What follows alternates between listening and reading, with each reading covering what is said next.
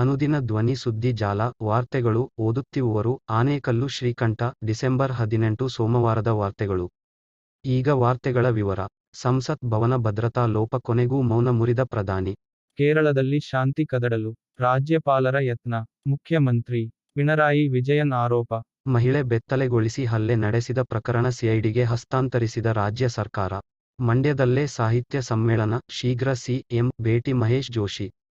ಸಂಸತ್ ಭವನದ ಭದ್ರತಾ ಲೋಪ ಕುರಿತು ಇದೇ ಪ್ರಥಮ ಬಾರಿಗೆ ತಮ್ಮ ಮೌನ ಮುರಿದಿರುವ ಪ್ರಧಾನಿ ನರೇಂದ್ರ ಮೋದಿ ದುರದೃಷ್ಟಕರ, ಕಳವಳಕಾರಿ ಎಂದು ಭಾನುವಾರ ಪತ್ರಿಕೆಯೊಂದಕ್ಕೆ ನೀಡಿದ ಸಂದರ್ಶನದಲ್ಲಿ ಹೇಳಿದ್ದಾರೆ. ಲೋಕಸಭಾಧ್ಯಕ್ಷ ಓಂ ಬಿರ್ಲಾ ಅವರು ಈ ಘಟನೆಯನ್ನು ತುಂಬಾ ಗಂಭೀರವಾಗಿ ಪರಿಗಣಿಸಿ ಅಗತ್ಯ ಕ್ರಮಗಳನ್ನು ಕೈಗೊಳ್ಳುತ್ತಿದ್ದಾರೆ ಎಂದು ಮೋದಿ ಹೇಳಿದ್ದಾರೆ. ಲೋಕಸಭಾಧ್ಯಕ್ಷರು ಈ ಘಟನೆಯನ್ನು ಅತ್ಯಂತ ಗಂಭೀರವಾಗಿ ಪರಿಗಣಿಸಿ ಅಗತ್ಯ ಕ್ರಮಗಳನ್ನು ಕೈಗೊಳ್ಳುತ್ತಿದ್ದಾರೆ ಎಂದ ಅವರು, ಈ ವಿಚಾರವಾಗಿ ಯಾರೂ ಕಚ್ಚಾಟದಲ್ಲಿ ತೊಡಗಬಾರದು ಎಂದು ಹೇಳಿದ್ದಾರೆ.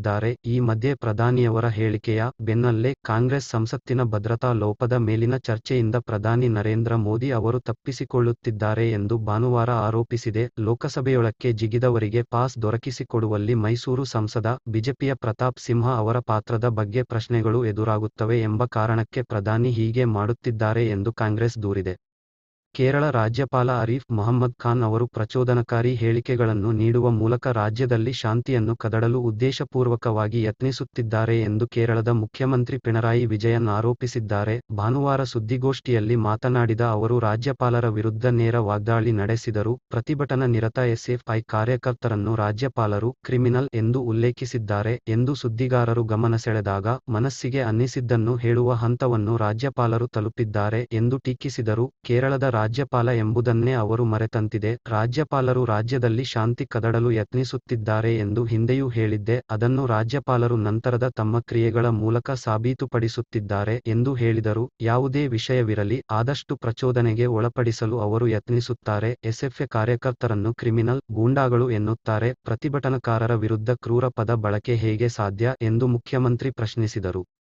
ಬೆಳಗಾವಿ ಜಿಲ್ಲೆಯ ಹೊಸ ವಂಟಮೂರಿಯಲ್ಲಿ ಮಹಿಳೆಯನ್ನು ಬೆತ್ತಲೆಗೊಳಿಸಿ ಮೆರವಣಿಗೆ ಮಾಡಿ, ಹಲ್ಲೆ ಮಾಡಿದ ಪ್ರಕರಣವನ್ನು ರಾಜ್ಯ ಸರ್ಕಾರ ಸಿಐಡಿಗೆ ಹಸ್ತಾಂತರಿಸಿದೆ. ಮಹಿಳೆ ಮೇಲೆ ಅಮಾನುಷ ದೌರ್ಜನ್ಯ ಎಸಗಿದ್ದು ರಾಷ್ಟ್ರಮಟ್ಟದಲ್ಲಿ ತೀವ್ರ ಖಂಡನೆಗೆ ಗುರಿಯಾಗಿದೆ. ಕರ್ನಾಟಕ ಹೈಕೋರ್ಟ್ ಕೂಡ ಸ್ವಯಂಪ್ರೇರಿತ ಪ್ರಕರಣ ದಾಖಲಿಸಿಕೊಂಡಿದೆ. ಘಟನೆಯನ್ನು ಮುಂದಿಟ್ಟುಕೊಂಡು ಬಿಜೆಪಿ ರಾಜ್ಯದ ವಿವಿಧೆಡೆ ಪ್ರತಿಭಟನೆ ಆರಂಭಿಸಿದೆ.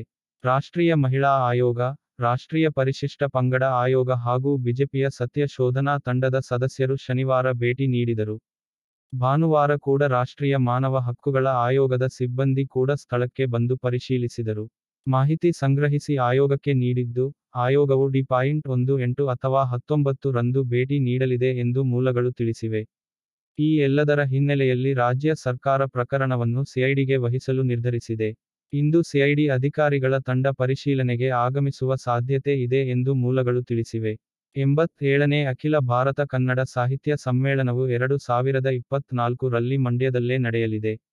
ಈ ಬಗ್ಗೆ ಶೀಘ್ರದಲ್ಲೇ ಮಂಡ್ಯ ಜಿಲ್ಲಾ ಉಸ್ತುವಾರಿ ಸಚಿವ ಚೆಲುವರಾಯಸ್ವಾಮಿ ಜೊತೆಗೂಡಿ ಮುಖ್ಯಮಂತ್ರಿಗಳ ಬಳಿ ಚರ್ಚಿಸಲಾಗುವುದು ಎಂದು ಕೇಂದ್ರ ಕನ್ನಡ ಸಾಹಿತ್ಯ ಪರಿಷತ್ತು ಅಧ್ಯಕ್ಷ ಮಹೇಶ್ ಜೋಶಿ ಹೇಳಿದರು.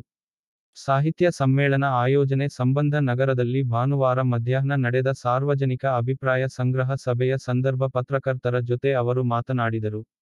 ಎರಡು ಸಾವಿರದ ಇಪ್ಪತ್ನಾಲ್ಕು ರಲ್ಲಿ ಯಾವಾಗ ಸಮ್ಮೇಳನ ನಡೆಸಬಹುದು? ಸಮ್ಮೇಳನದ ಸ್ವರೂಪ ಹೇಗಿರಬೇಕು ಎಂಬುದರ ಕುರಿತು ಸಾರ್ವಜನಿಕರು ಸಲಹೆ ನೀಡಿದ್ದಾರೆ.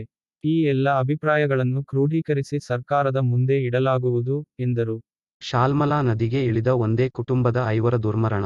ಶಿರಸಿ ತಾಲ್ಲೂಕಿನ ಬೈರುಂಬೆ ಸಮೀಪದ ಶಾಲ್ಮಲಾ ನದಿಯ ಭೂತನಗುಂಡಿ ಪ್ರದೇಶದಲ್ಲಿ ಸ್ನಾನಕ್ಕೆ ತೆರಳಿದ್ದ ನಗರದ ರಾಮನಬೈಲ್ ಹಾಗೂ ಕಸ್ತೂರಬಾನಗರದ ಒಂದೇ ಕುಟುಂಬದ ಐವರು ಕುಟುಂಬಸ್ಥರ ಎದುರು ಜಲ ಸಮಾಧಿಯಾದ ಘಟನೆ ಭಾನುವಾರ ನಡೆದಿದೆ.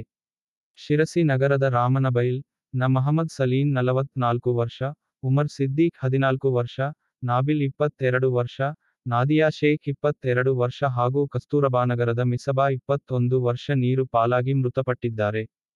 ಕುಟುಂಬದ ಇಪ್ಪತ್ತು ಜನವರಿ ಸದಸ್ಯರು ಸೇರಿ ಪಿಕ್ನಿಕ್ಗಾಗಿ ಶಾಲ್ಮಲಾ ನದಿ ಪಾತ್ರದ ಭೂತನಗುಂಡಿ ಎಂಬ ಪ್ರದೇಶಕ್ಕೆ ತೆರಳಿದ್ದರು.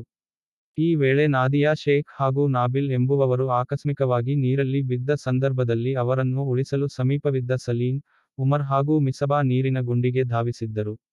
ಯಾರಿಗೂ ಈಜು ಬರದ ಕಾರಣ ರಕ್ಷಣೆಗೆ ತೆರಳಿದವರು ಗುಂಡಿಯ ಆಳಕ್ಕೆ ಹೋಗಿದ್ದಾರೆ ಎಂಬುದು ಕುಟುಂಬಸ್ಥರ ಮಾಹಿತಿಯಾಗಿದೆ.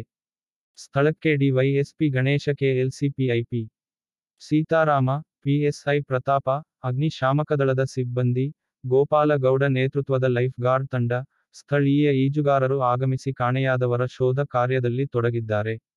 ಅನುದಿನ ವಾರ್ತೆಗಳ ಕೇಳಿದಿರಿ, ವಂದನೆಗಳು.